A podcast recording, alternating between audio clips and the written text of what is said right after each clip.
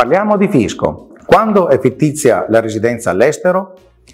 Con la sentenza numero 29635 depositata l'11 ottobre 2022, la Corte di Cassazione chiarisce i requisiti per poter contestare fondatamente la fittizia residenza all'estero di un cittadino italiano.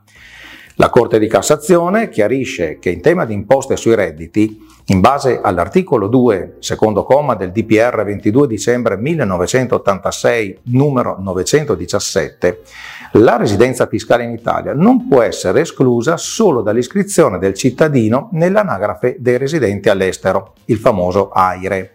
qualora il soggetto abbia nel territorio dello Stato il proprio domicilio, inteso come sede principale degli affari ed interessi economici, nonché delle proprie relazioni personali e ciò in quanto va contemperata la volontà individuale con le esigenze di tutela dell'affidamento di terzi e di conseguenza va riposta prevalenza al luogo in cui la gestione di detti interessi viene esercitata abitualmente in modo riconoscibile dai terzi. Ciò in quanto, nell'interpretazione unanime, l'articolo 2 del suddetto DPR richiede per la configurabilità della residenza fiscale nello Stato tre presupposti indicati in via alternativa.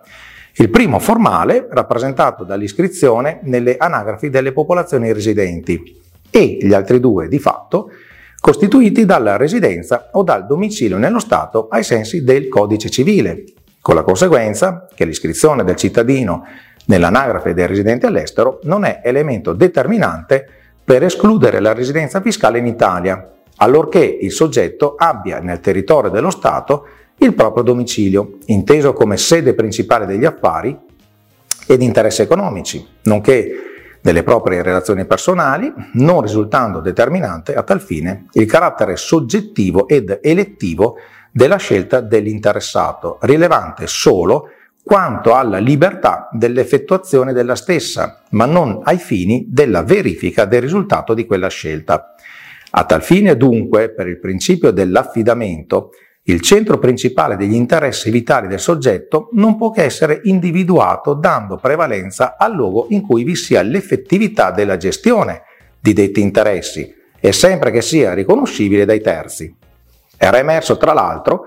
che il contribuente aveva l'effettività in Italia del domicilio, tra cui la titolarità di tre appartamenti, numerose attività professionali legate alla sua attività con la percezione dei relativi compensi, l'intensa attività di spesa e di incasso documentate dagli accertamenti bancari, nonché il centro delle sue relazioni personali e familiari.